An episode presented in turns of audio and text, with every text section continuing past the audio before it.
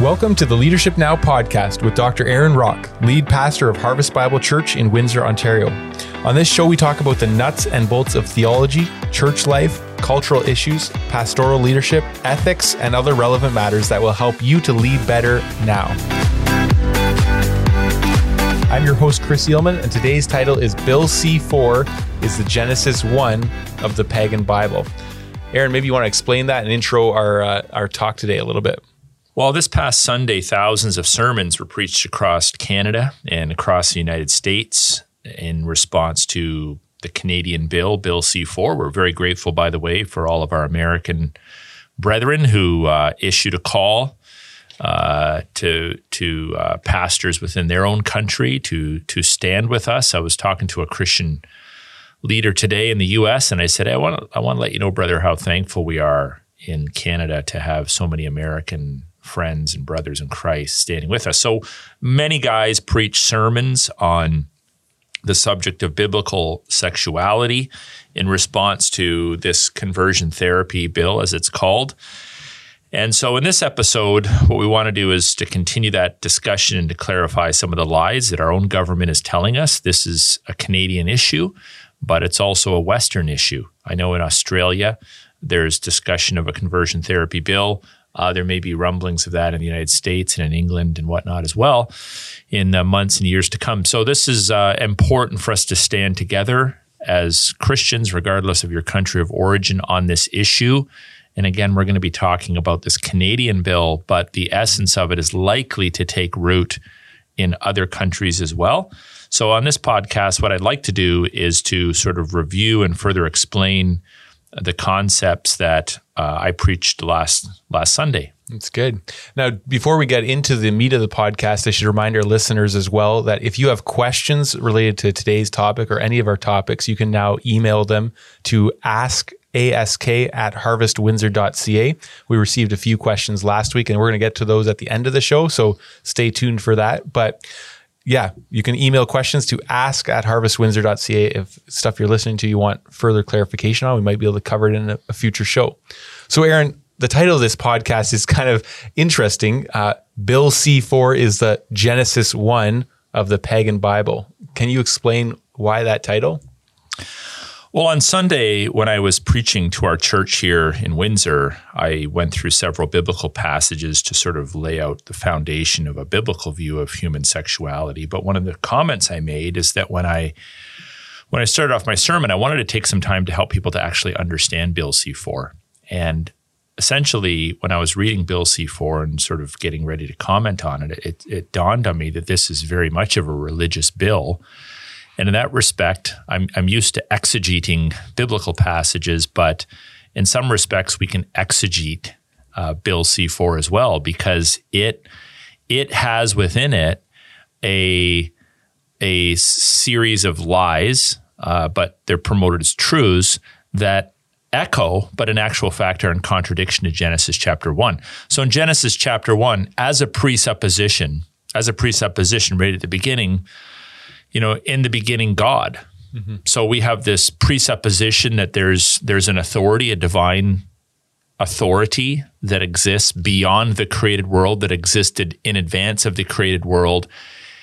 He doesn't try to prove his own existence in Genesis 1 1. He just is.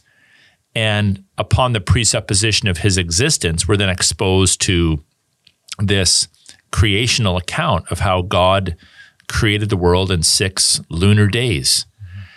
And so we were introduced to authority, to the, the, the source of life, to our creator in Genesis 1. And then we're introduced to mankind. And right at the beginning of mankind, uh, of, our, of the Bible's description of mankind, there's comments on our sexuality. We're made male and female. We're made in the image and likeness of God, etc.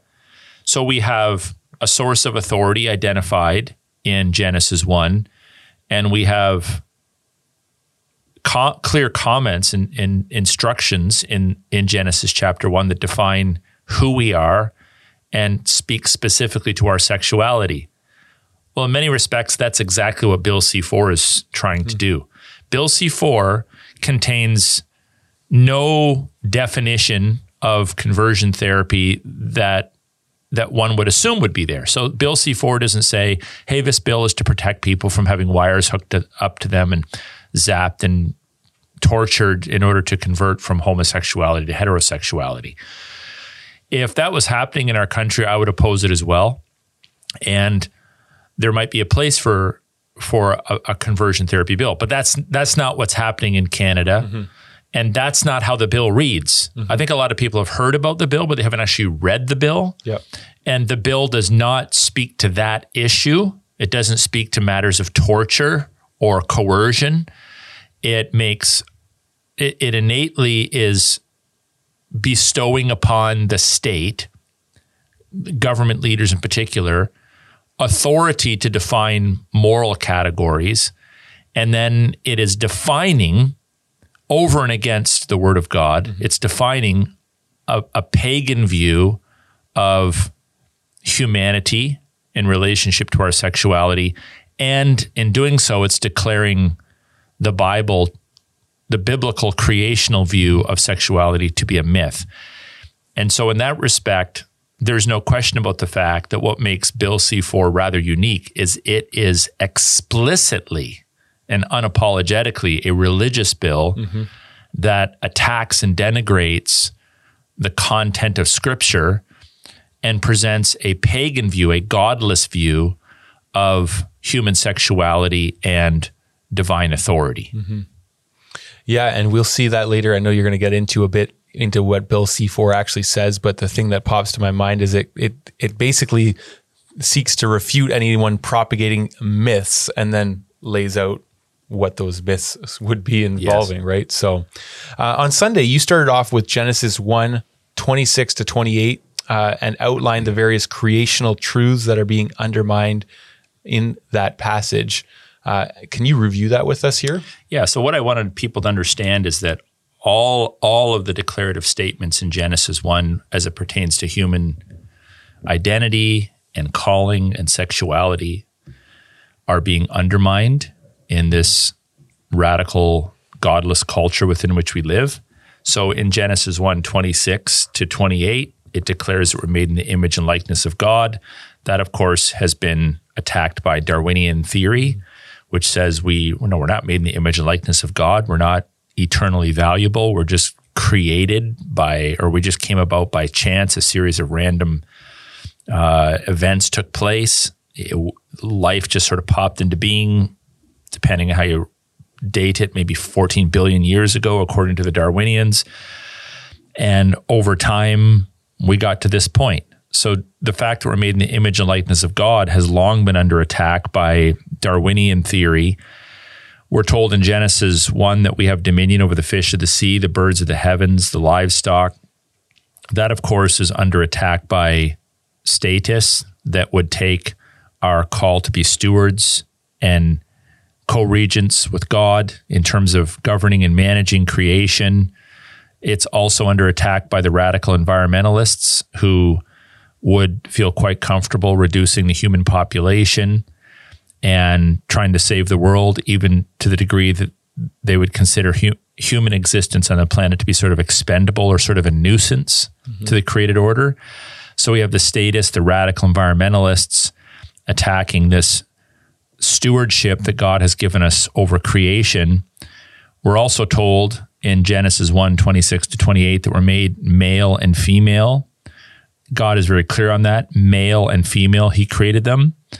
But the radical LGBTQ group groups, legislation like Bill C 4 would declare that creational statement, that biblical statement, to be mythological, that there are multiple genders, that gender is not concrete, that gender is not objective, that gender, your sex is not biologically evident, but it's something you choose. It's something that's assigned to you, and you can unassign whatever label's been given to you later in life. You can choose whatever gender or sex is pre- preferable for you. So that's under attack, which really we want to talk about primarily today. And then the creational call to be fruitful and multiply, that's under attack by the uh, you know population control police. It's also under attack by the abortion industry, which would essentially have us believe that children are an inconvenience. So there all all all that God says is true and righteous and pure and holy. Humanity when they remove themselves when they fail to acknowledge God's supremacy over them, God's laws over them, God's word over them, God's principles over them, always recreate their own quote unquote truths, which are lies, because they do not want to subject themselves to God's word. So you don't you don't need a degree in advanced Christian apologetics or to have read 55 books on cultural theology to observe that there is a full out assault on creational norms, on the patterns and principles and rules that God put in place to govern creation. And one of the most egregious and recent examples of that is Bill C 4 and its declaration that the, the principles that we read in Genesis chapter 1 and Genesis chapter 2 are in fact mythological. Well, I think just now would probably be the best time to actually go through a little bit of Bill C4 and Yeah. to help people just understand what it actually says. If you haven't pulled it up and read it, you should this week. Yeah. But uh, can you like bring us up to speed? Yeah. Yeah. So we want to expose Bill C4's lies. And, you know, that requires some exegesis of it. So again, not, not that I want to keep qual- making this qualification because after a while it gets a little nauseating. I shouldn't even have to make this qualification as a Christian pastor. But if, if, if, if there were people grabbing, let's say, homosexuals, throwing them into dark rooms, shocking them, zapping them, whipping them, beating them, abusing them physically, and saying, you, you got to cut this out, you got to become heterosexual. If, if that's what conversion therapy meant, that there was a coercive physical attack on homosexuals or lesbians to forcibly, quote unquote, convert them to heterosexuality, that we would be having a different conversation today. Mm-hmm. That's the n- narrative that many naive Christians have embraced. That's what they think Bill C4 is supposed to be mitigating against because they haven't read it and we would we would be having a different conversation. But that's not what conversion. That's not what this bill is about. The the the, ter- the title conversion therapy really is is a bad title because if you read it, it specifically says. I'm just going to quote directly from it. It it defines conversion therapy this way: quote a practice, treatment, or service designed to change a person's sexual orientation to heterosexual.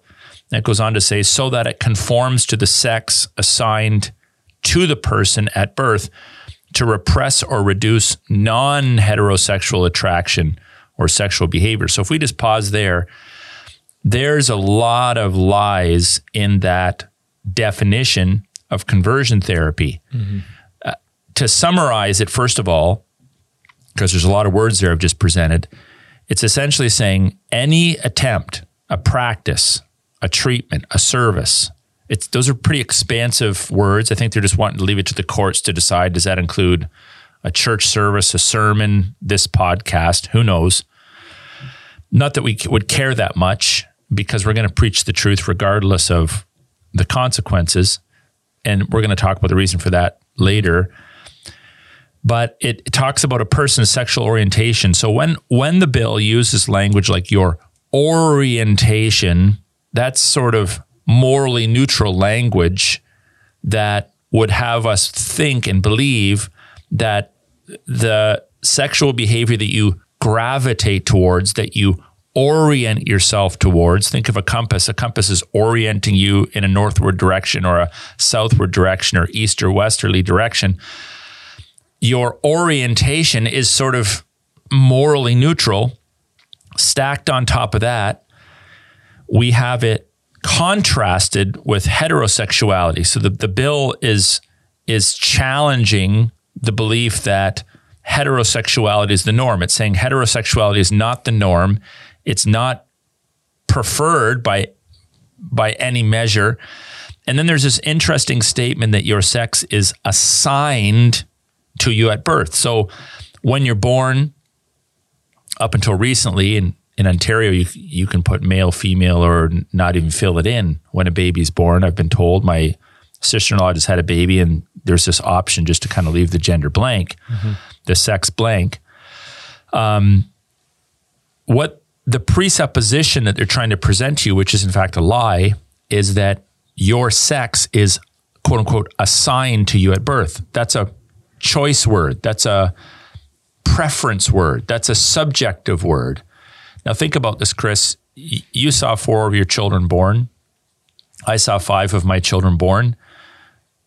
When, when your child comes out into the world, out of their mother's body into the world, you observe the child.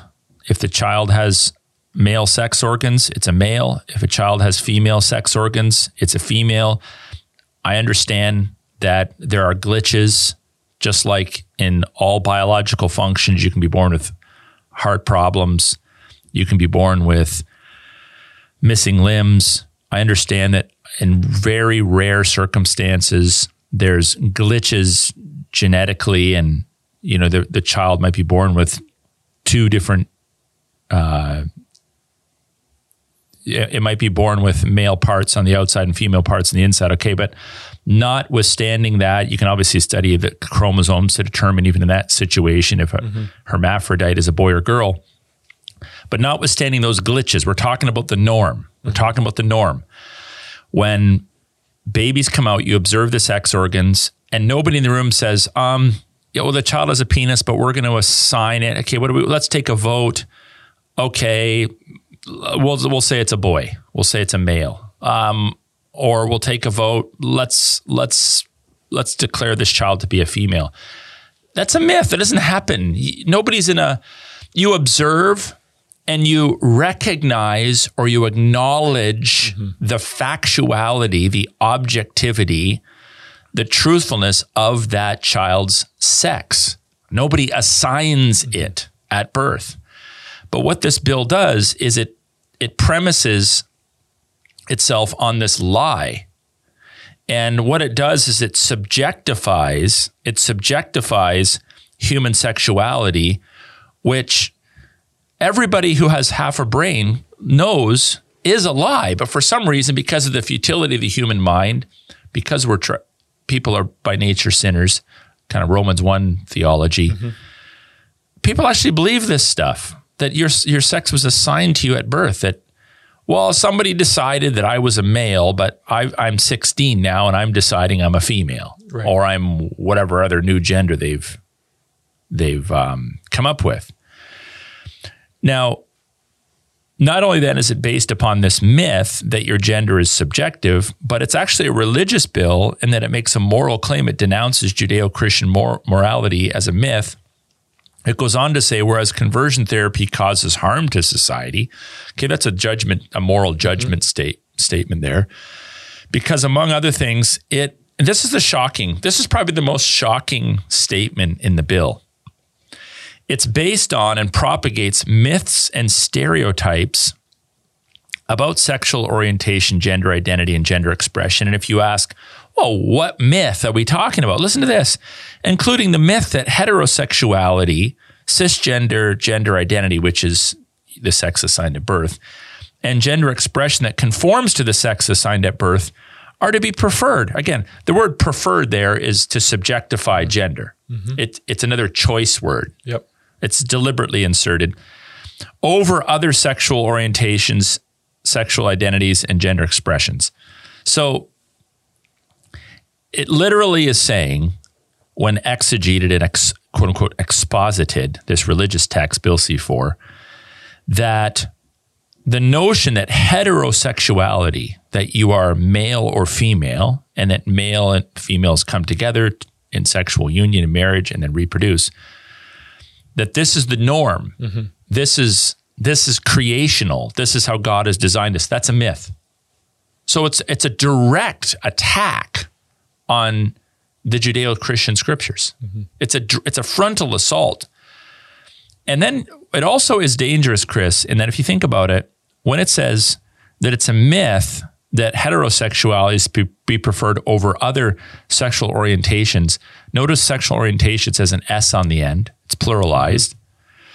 Gen- gender identities is pluralized, gender expression. So the, the, the danger of this bill is that it, it, it puts no limits on whatever sexual expressions, sexual orientations a person wants to participate in.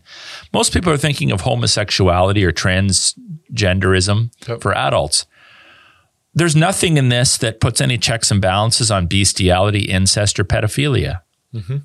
What if I'm oriented towards children or animals or my sister? I mean, it's horrible to think about these things. One might say, yeah, but those are banned by law. You know, you're not allowed to have sex with an animal or to be involved in an incestuous relationship or to abuse children. I understand that.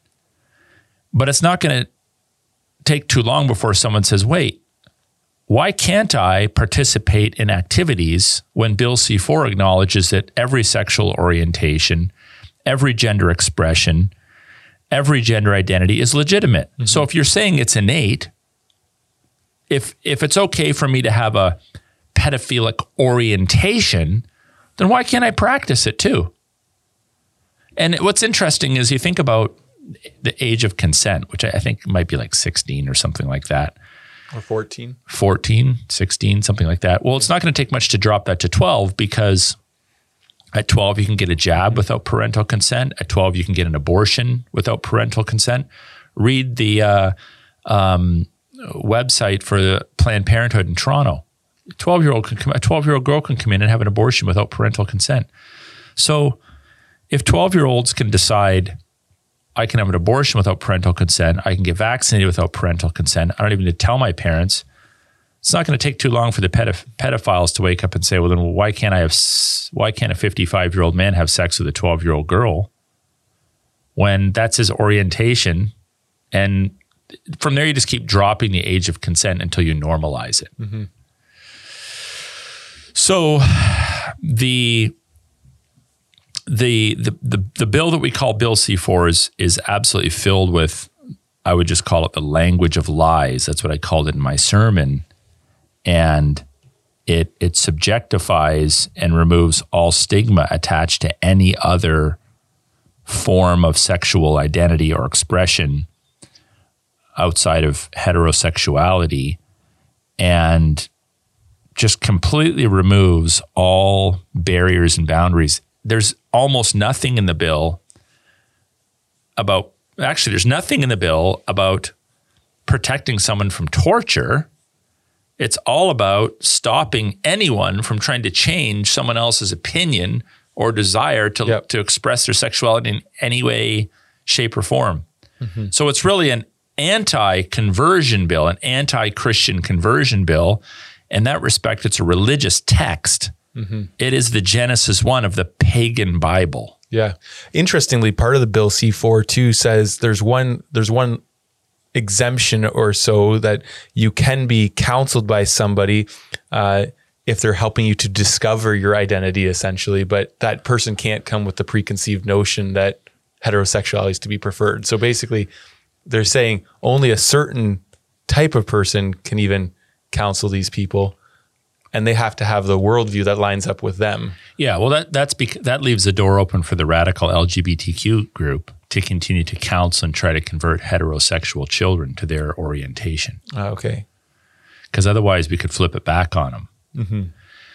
But uh, yeah, so there's there's a lot of uh, not only is it a religious text, but here's the the religious uh, priests of the that can implement the text, right? The, for sure. uh, so in this bill, the high priest is the prime minister and his cabinet, and then the the priesthood is all the MPs, none of which opposed it. Now there was a few that wanted to, but they didn't have enough time. They said later, but none of not on record, none of them opposed it.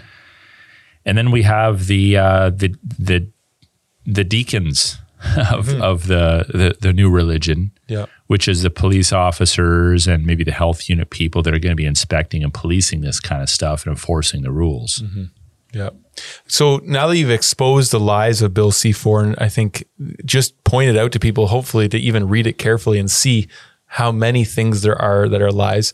I know on Sunday you presented three biblical truths that Christians need to believe, um, they need to teach, and to live really that combat these lies. So I'm going to give them to you, and then we can kind of comment on each one. Uh, so talk to us first about the idea that biblical Christianity confronts sin and offers grace. Well, this is pretty critical to the gospel. There's there's no repentance until your sins are exposed, and there's no grace. There's no need for grace or mercy until your sins are exposed. So we we do as Christians want to get to the grace and the mercy and the forgiveness. We want to get there, but in order to get there, people need to first understand their sin, what sin is. And what Bill C4 is attempting to do is to muzzle us from declaring what God has declared to be sinful, sinful. And this is a problem. Now, there are some churches that want to immediately get to the love and the grace and the mercy, so they sort of skip the sin part. They fail to tell people this is a sin. It's like, well, we're just going to have a conversation with you. We're just going to dialogue with you. We're just going to live life with you, you know, and hope it all works out. But that's not the biblical model. The biblical model, the biblical pattern is first we confront sin, we expose sin of all sorts, not just sexual sin, but sin of all sorts, and that that then gives us an opportunity to preach grace and mercy. Now, Chris, when you when you kind of think back to the conversations you have with people that are at variance with biblical Christianity, with people that are hostile to to Christ, Christian truths, there there is this this vibe you often get. Sometimes it's not even a vibe. Sometimes it's just flat out said that, oh, we're we're standing in the way of uh, sexual expression because we're we're killjoys. We don't want people to have fun. We don't want people to participate in pleasure. We're we're kind of prudish. We're we are ghoulish, and now we've been declared to be criminals if we practice or counsel uh, counsel people to practice what God has designed for them. But actually, the people that are ghoulish and killjoys are the people that are promoting a sexual agenda that's at variance with biblical Christianity because God's plans are beautiful and pure. But before we understand what God's plans are, we need to be reminded of the sin of homosexuality, bestiality, of pretending to be a boy if you're a girl, and vice versa. These are sins. I didn't make this up. If you're going to charge me for saying homosexuality is a sin, charge God. Put God on trial. Put the Bible on trial. Fi- maybe the, the the crown should file a lawsuit, a court case against God, the supreme God of the universe. This is these are His words. Mm-hmm. So we don't torture people into obedience, but we do debate, we persuade, we we instruct. And if you look at the, the examples of scripture, it's it's very clear that God through the apostles, Jesus Christ himself exposes and denounces sexual sin. They don't Jesus didn't throw people up against a wall and beat them in order to get them to convert, but he did preach truth. Mm-hmm. He, in you know, Matthew 18, he exposes adultery and divorce as being, and sexual immorality as being rooted in sin. In Matthew 5, mental adultery, when you're, you know, undressing a, a person with your, your mind, so to speak. You may not be touching them, but you're fantasizing. That's a sin. In 1 Corinthians 5, he calls the church to expose and to expel anyone who claims to be a Christian but who's guilty of unrepentant sexual immorality. And so we have these hard statements in scripture. Adultery is a sin, fornication is a sin, homosexuality is a sin. They're in the Bible. These are God's words. But when a person repents, then the grace and mercy comes out in full force. So I use the illustration of the woman at the well. When Jesus mm-hmm. is with the woman at the well, she'd been married five times was living with someone. Jesus confronts that sin. He calls her to a new life. Mary Magdalene, who was filled with demons, was forgiven and kind of invited into Jesus' inner circle. She history tells us she was probably also a prostitute. The Bible doesn't say that, but history tells us she was probably also a former prostitute. You think of Rahab, who ended up in the genealogy of Christ, and uh, in his humanity was a was a prostitute. So, don't I don't I just it's it's bothersome that the world would think want the others to think that we're not into grace and mercy. We're big into grace and we're big into mercy. But prior to being exposed to grace and mercy, you have to repent of your sins, mm-hmm. or prior to being a recipient of it, I should say, of full grace and mercy, you have to be c- confronted with your sins. So, this is why we preach against these things. And, you know, I commented, I, I do understand there's a place for uh, a state to legislate against certain behaviors. Back, I think, up to about the 1960s, sodomy was illegal in Canada. I think there's a there is a place to legislate against certain forms of sexual deviancy because it's in the best interest of the next generation. It's in the best interest of the person. It's in it's in the best best interest of reducing harmful behaviors in a culture. But when it comes to our role as preachers of the gospel, we're not coercing people. We're not manipulating people or torturing people to repent of sin. We're calling them to repent of sin, but they have to understand what the word sin means. Mm-hmm. So yep. this is really, really important. So I, I mentioned, I made this comment on Sunday that we're not out there casting stones. We are basically yelling out, there's a rock slide coming, get out of the way, mm-hmm. and calling people to repent, to discipline their lives according to God's commands, and to uh, follow God in this regard. Mm-hmm. Now, your second point, I think that you made, and it's it's good. It's very controversial in our society, but is uh, that heterosexuality is God's sole plan for humanity in terms of uh, sexual design that He's created. So, can you talk a little bit about that? So, our, our heterosexuality is not just the way we express ourselves in bed, but our heterosexuality is who we are. We are male or female. There are two sexes. God created us male and female. So humanity as a whole is heterosexual. There are two sexes that compose all of humanity. And then, of course, the reason why God has created us male and female is to enjoy intimacy in marriage and to reproduce mm-hmm. After our own kind, just like in the animal world.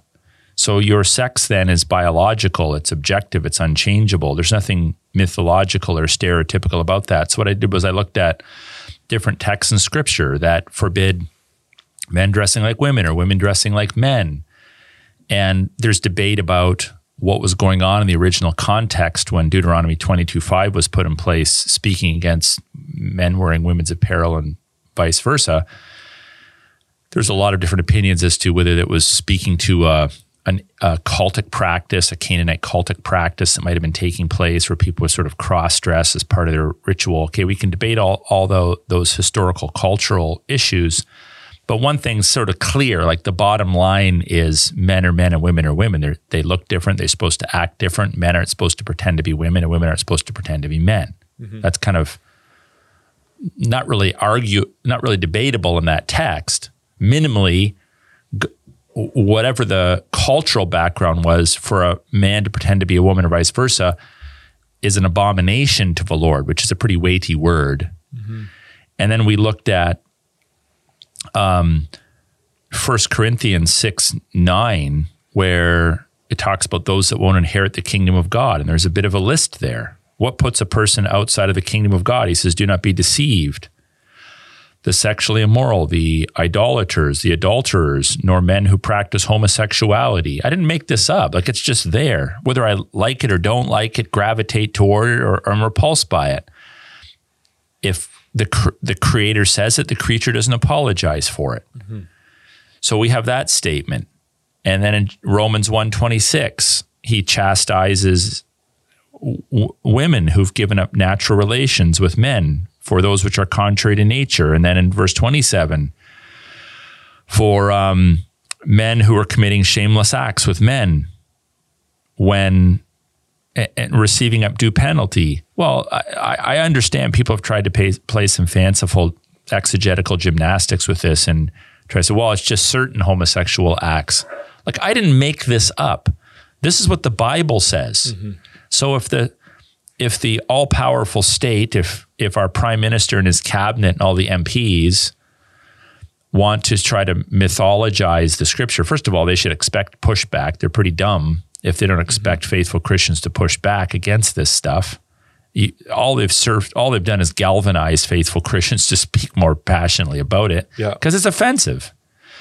But these are these are statements from Scripture that heterosexuality is the sole plan for all of humanity, and this is why this is why godless people need to mythologize the Bible because it exposes their sin. It exposes their sin and the most loving thing a person can do is not to hide this revelation from God, from someone who is participating in a sinful act. The most loving thing you can do because you love that person, you you long for the day when they will repent and find wholeness and freedom in Christ. The most loving thing you can do is to tell them the truth in love. You don't need to be a jerk about it. Mm-hmm. You don't need to yell and holler and spit and scream and be offensive as a person, but you you speak the truth winsomely in love, but with clarity and urgency so that the world can see what sin is and be and then that opens the door for them the spirit to move for them to be convicted of their sin and to repent put their faith in christ and to walk away from sinful behavior so we're not just speaking out against non heterosexual sins. We're also speaking out against the heterosexual sins of adultery, for example, yep. or premarital sex right. or pornography. So it's heterosexuality being God's sole plan for humanity within the boundaries of marriage when it's expressed in sexual intercourse. And for us to understand and to be clear that God made us male and female, period. That is the creational norm, the pattern that God has established for us in Scripture. And we need to make sure our children understand that, people in our church understands that, that, that there's no ambiguity about that. Mm-hmm. Now, your third point uh, that you made on Sunday, and this, I think, if you haven't had the chance, our listeners, uh, to listen to Sunday's sermon, you need to go back and take a listen to it because I think uh, there was some fun here. But you spoke about the truth that sexuality uh, some people think biblical sexuality is just smothering, prudish, boring. Yeah. Uh, can you comment on that? Yeah, well, I, I don't want people to be shy or nervous or cautious about recognizing that God created us male and female. And there's a lot of beauty and enjoyment and pleasure surrounding that. So yeah, we had a bit of fun with that on Sunday. I'm not. It's not my desire to be a shock jock, but I, I, I want people to to know the truth and even even in terms of how we often speak about heterosexuality, we we um, we're sort of shy and Victorian in many respects in, in how we unpack this. But if you look at Genesis chapter two, when when Adam, what's what's interesting about this is when Adam is presented with Eve, who's created from his rib on the sixth day, so he's created on the sixth day, she's created on the sixth day. Prior to that, he's lonely. So he's lonely. God creates Eve, and then he says, This at last is bone of my bones. It's like, dude, you've been waiting for maybe an hour. Like, what's what's the rush here? He's lonely on the first day. Finally, Eve's shows up and he's like, Finally, mm-hmm. she's here. You know, you weren't waiting for a year. You're waiting for a few hours. You're created on the sixth day. So it, but it demonstrates the insatiable desire for companionship that's programmed into us as human beings by God. Men need women and women need men in a marital relationship to be complete. Period. There's nothing wrong with that. It's just the way it is. And he goes on to call her woman. She's taken out of man, and then they they we have this norm that wouldn't have applied to them because their parents weren't alive, but this commentary for future generations that when they're come together in marriage, they they leave and cleave, they form a new household, and they have authority uh, unto themselves in that union. And then it says they're both naked and unashamed. So there's that sexual a uh, reference as well. They're naked and unashamed. They're they're not putting on fig leaves yet. They're not trying to hide their sexuality from one another. They're not embarrassed by their sexuality. They they're enjoying each other. This is God's beautiful creational ideal. And, and the words that come to mind when you read that are words like unity and complementary and oneness and sexuality and unashamed. And I just asked my church, like, who wouldn't want to live in a world like that, where a man and a woman can be together unashamed, f- fully recognizing that their ultimate hope is in Christ. Ultimately, they rely upon God, but they need each other to be, in a sense, all that God has designed them to potentially be. Mm-hmm. So, this is why, even when it comes to celibacy, the New Testament recommends celibacy, but acknowledges that it's not the norm. We're not saying you're abnormal in a negative way if you're celibate or single, but the norm is for a man to be joined together with a woman in marriage. And that's a beautiful thing. So, in the sexual union, there's intense sexual climactic pleasure and intercourse. God created that. That's not the world's invention. Um, men have sexual organs, women have sexual organs. We're different. And I, I commented how it's it's sad that the more fearful the world gets, the more alienated people get, the more they gravitate to their own gender for sexual expression. Because there's, I think, uh, if you think about it like on, on the level of a psychology of sin, men don't ever fully understand women and women don't fully understand men. But in Christ, there's beauty in that, there's mystery in that, there's vulnerability in that, there's an acknowledgement that you're not complete by yourself. But in homosexual acts, you're with someone, you're just kind of with your clone. You're with someone that's just sort of like you. There's there's no mystery in that. And in that respects, there's actually self-ishness, not selflessness. There is you're pursuing basically yourself. That's really not that much different than self gratification. You're you're pursuing yourself. You're pursuing someone that's like you. That's that's your sex. Adam pursues Adam, or Eve pursues Eve. And I think on a deep level, the one of the reasons why we see a rise in homosexuality is because of fear, because men feel uncomfortable around women, and women feel uncomfortable around men. Mm. And because we're pretty good at throwing on fig leaves and hiding our nakedness, there is a sense in which, uh, and I even talk to young Christian men who who who want to be with women, but they're like, I'm afraid of women. I don't know how to approach a woman. Maybe they come out of a divorce background. Like I, am kind of scared at the prospect of marriage. We see so many young men delaying, delaying, delaying marriage, delaying the pursuit of women because they're they're afraid. They're, they do not know what to do with a woman. And I'm not talking about sexually, I'm talking about relationally. And then there's a lot of women that are confused as to what a, a man even should be in a marital relationship. And a lot of them settle for guys that can't initiate. And uh, unfortunately, a lot of women settle for men that frankly act like women, hmm. that don't want to lead, that don't want to initiate, that don't want to be spiritual overseers. And it just creates this mess and this confusion, this radical sort of egalitarian sickness that is pervasive throughout the Christian church. This is not beauty. Egalitarianism is not beauty. Complementarianism is beauty. Homosexuality is not beauty. Heterosexuality is beauty. Um, vulnerability is beauty, not hypersecurity. Nakedness is beauty, not the shame associated with sexual abuse and, and all the things that are attached to sexual perversion. So, uh, God is our creator. He knows what's best for us. He's designed us in a certain way, but unfortunately, we we love to sort of hijack God's role and declare ourselves to be smarter than Him, as if we somehow engineered ourselves and we, we're recreating humanity. We're recreating definitions of sexuality, and it's it, it might give individuals a sense that, well, s- screw the system. I, I'm different. I'm out, I'm living outside the system. But there's only disease and brokenness and disorientation that comes as a result of living outside of God's plans for us. So um, Satan's having a heyday with this, by the way.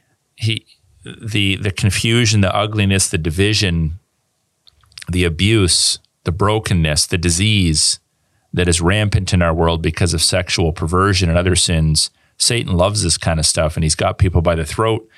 And many people don't even seem to understand that. Mm-hmm. Yeah, one of the things I think with Bill C4 that approaches my mind, anyways, is really it's a very discriminatory bill towards those people struggling in sexual sin because they're now the ones that cannot receive help by law, right? So it's like saying, you know, there's cancer out there and we're going to outlaw anybody that wants to uh, propagate the myth that, I don't know, uh, breast cancer is bad, right? right? And it's like now people that have that cancer can't get the can't get the help that they need, the truth, right? Yeah. So um, people people there's sort of two categories of sinner: those that are, have admitted their sin and they're like, "What do I do next?" and those that still haven't admitted it. Mm-hmm. So strong biblical preaching helps those that haven't admitted it to understand that they're living in sin. But for those who've already received that message or understood those truths and then want we have to be careful using the word struggle, which we all use. We have to be careful using the word struggle as a synonym for sin because it almost makes us seem like victims. But at the same time, when we are sinning actively and we're, we're sort of being convicted or we're in the process of repenting and we're wanting to find a way out, it doesn't happen overnight all the time. It'd be mm-hmm. great if it did. So we're someone who's sort of repenting mm-hmm. in the process of repenting we come in, we fan that flame, we bring the repentance to to a, you know a fire mm-hmm. to to uh, fullness, and then um, they're positioned for healing, mm-hmm. you know, and and uh, forgiveness. So many. Uh, you know, anti-conversion therapy activists have emphasized that. They've emphasized that conversion therapy bans those who are seeking help from finding it I don't want to overemphasize that because that still underemphasizes the sinful acts that people can attribute, uh, participate in. But but it is a valid point. Mm-hmm. And yeah. uh, we want people to be aware of that as well. Yeah, and just to know that you know faithful pastors are going to continue to offer truth, right? And regardless of the consequences, they're going to speak God's truth to your life. Um, and so that you can receive that. So I think we'll go to some questions if you're good with that, Aaron. Sure. Uh, and so we had a couple of people email in some questions. We won't necessarily get to all of them today, but here's two, I think, or two or three that we'll be uh, able to cover. And so one is this: the the um, person writing in says, in light of the current situation that we live in and to which we are moving towards at a very rapid pace, how do we as Christian parents talk to and prepare our kids, teens, and young adults for what is coming? Well, I think the best way to prepare them for what's coming is to prepare them for what's going on now. And that means you need to talk about the issues in culture. You don't want to talk about them in a way that just makes them all afraid and terrified that the world's falling apart, the sky is falling. You want to always put that gospel emphasis on there that um, this this world is not our home, that the the gospel gives us hope and healing um, for the afterlife, that in the end, Christ wins, that even in our pain and suffering, God is still on his throne. He's still doing a wonderful work. And there's many great things happening, even in dark times, maybe even more great things happening in dark times when things seem to be good. But really helping your kids, making sure you're debriefing with your children, like talking about, hey, what's your high, what's your low? Um, what are you what are you hearing from your classmates if they happen to be in some sort of a school?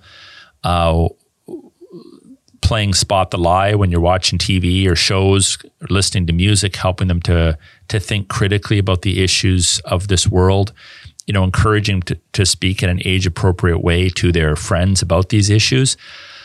So um, this the best preparation for the future is to be instructing your children in the here and now to think through the issues, to understand the difference between good and evil, and to respond to it and to process it in their own lives and open ended questions like, hey, what was the lie you just heard in that song? Or what's the lie you just heard in that TV show? Or um, what what are your highs and lows right now? Or or how how are you doing sexually? What just having open ended conversations that aren't awkward and weird with your children in the now is the best way to prepare them for uh, future events. Mm-hmm. Good, very good. Uh, one other question here. Um, could you discuss what transhumanism could mean for Christians and humanity as a whole, and maybe what is transhumanism for those that might not know? Well, it's sort of an evolving thing, of an evolving concept, but the one of the ideas is that kind of taking technology and blending it with our biological functions to enhance human intelligence, human movement, human responses.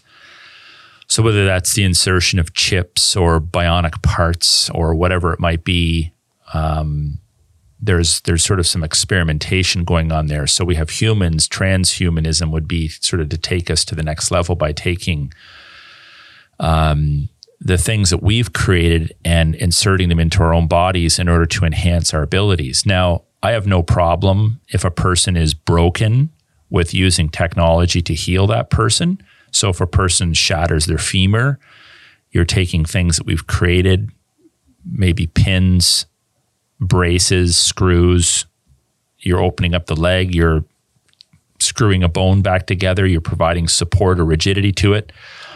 Or a person has a, a heart attack and there's damage to the heart and they have to have a, a pig valve put in or a pacemaker put in.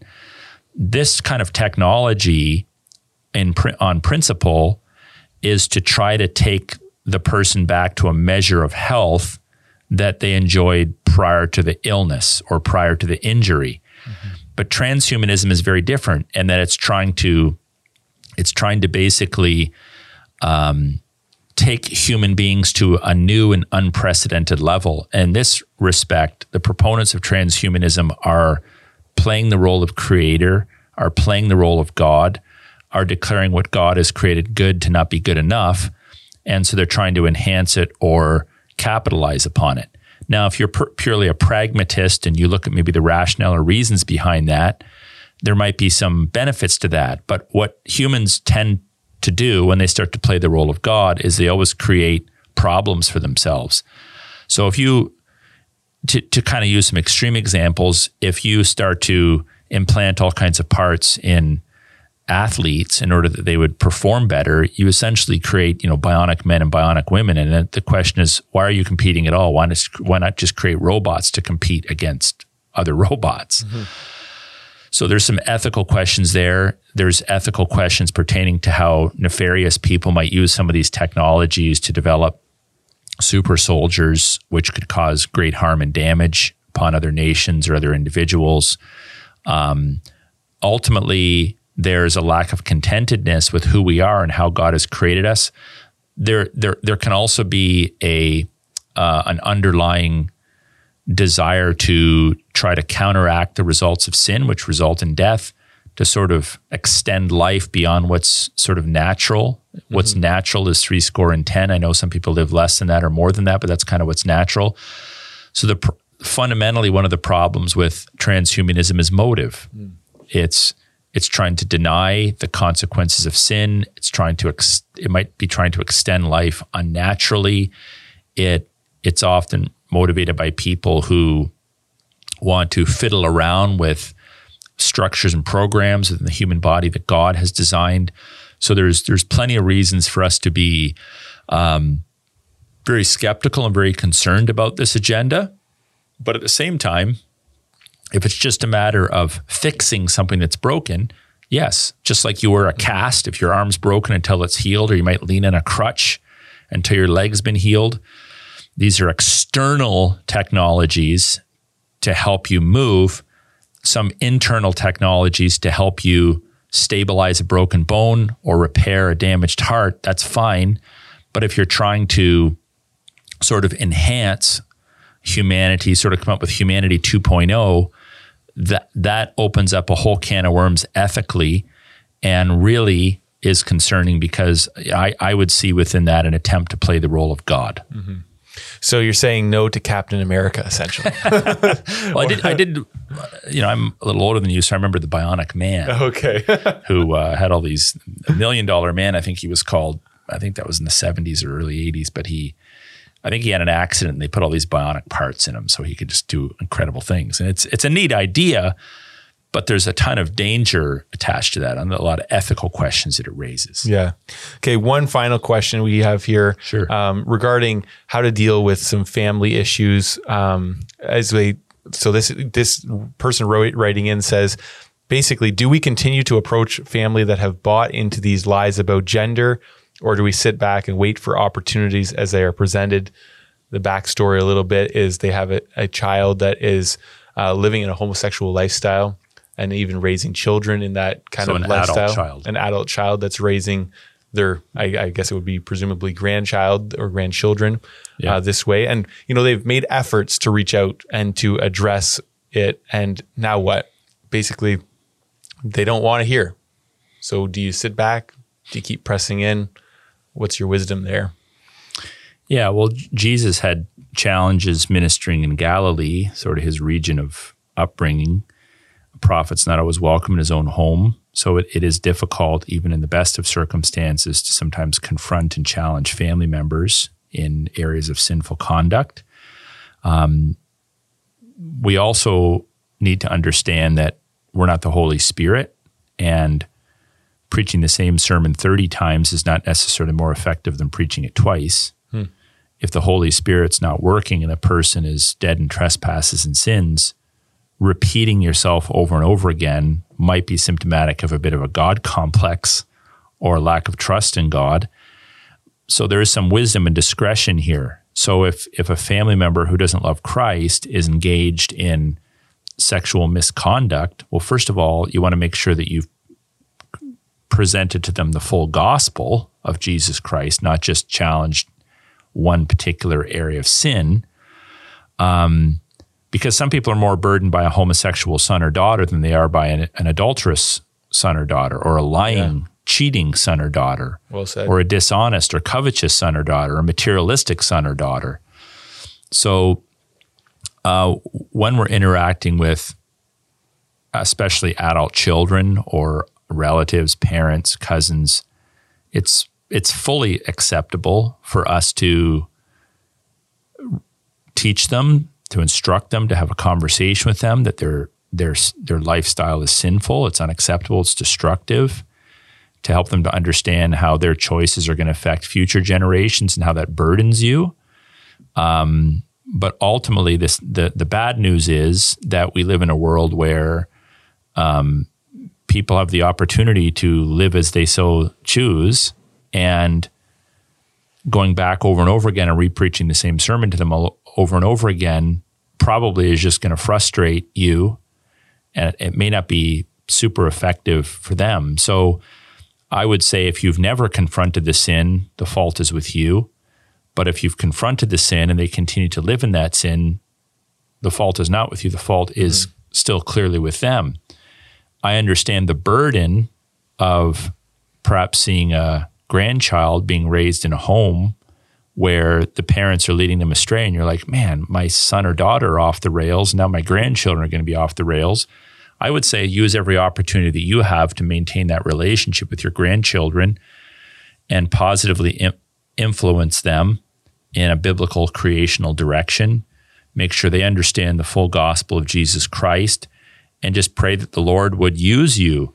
You know, there's there's many examples of people who have followed in the footsteps of their parents, but there's also many examples of people that have repudiated and walked away from the immorality of their parents and embraced the spirituality, the the godliness of their grandparents. Mm-hmm. So they they may have the child whatever 40 hours a week and you have them 2 hours a month.